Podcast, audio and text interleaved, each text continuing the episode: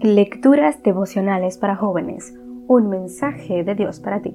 Cortesía del Departamento de Comunicaciones de la Iglesia Adventista del Séptimo de Gasco, en Santo Domingo, capital de la República Dominicana, en la voz de Jacqueline Enríquez, hoy, primero de marzo.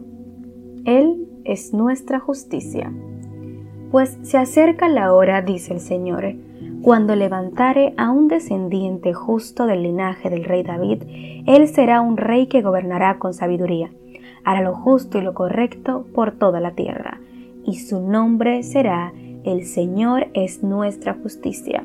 Jeremías capítulo 23 versículos 5 y 6.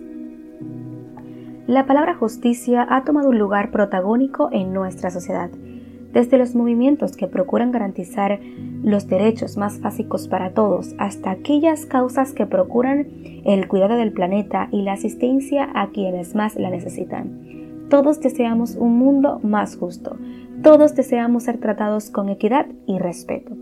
¿Cómo podemos alcanzar tan noble ideal? La necesidad de justicia no es nueva. Ya en tiempos de Jeremías, el pueblo sentía la necesidad de un rey sabio, justo y que siempre hiciera lo correcto. Lamentablemente la situación en tiempos del profeta no era nada envidiable.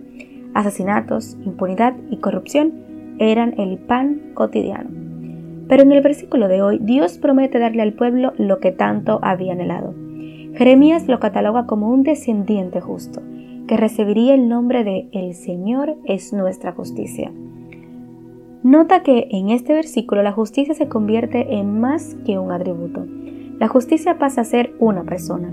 El Señor es nuestra justicia.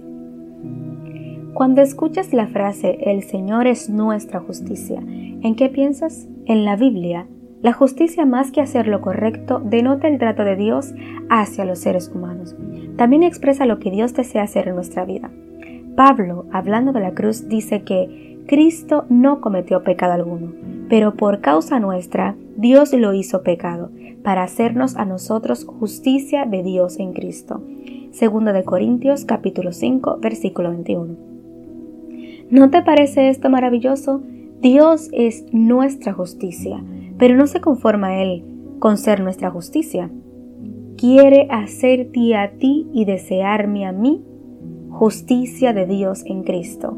Más que protestar en las redes o repetir los argumentos que encontramos en YouTube sobre la justicia social, si deseamos que nuestro mundo sea un lugar mejor, hemos de aferrarnos a Dios, hemos de mantenernos en Cristo y sólo así podremos ser justicia de Dios y transmitirla al mundo que nos rodea.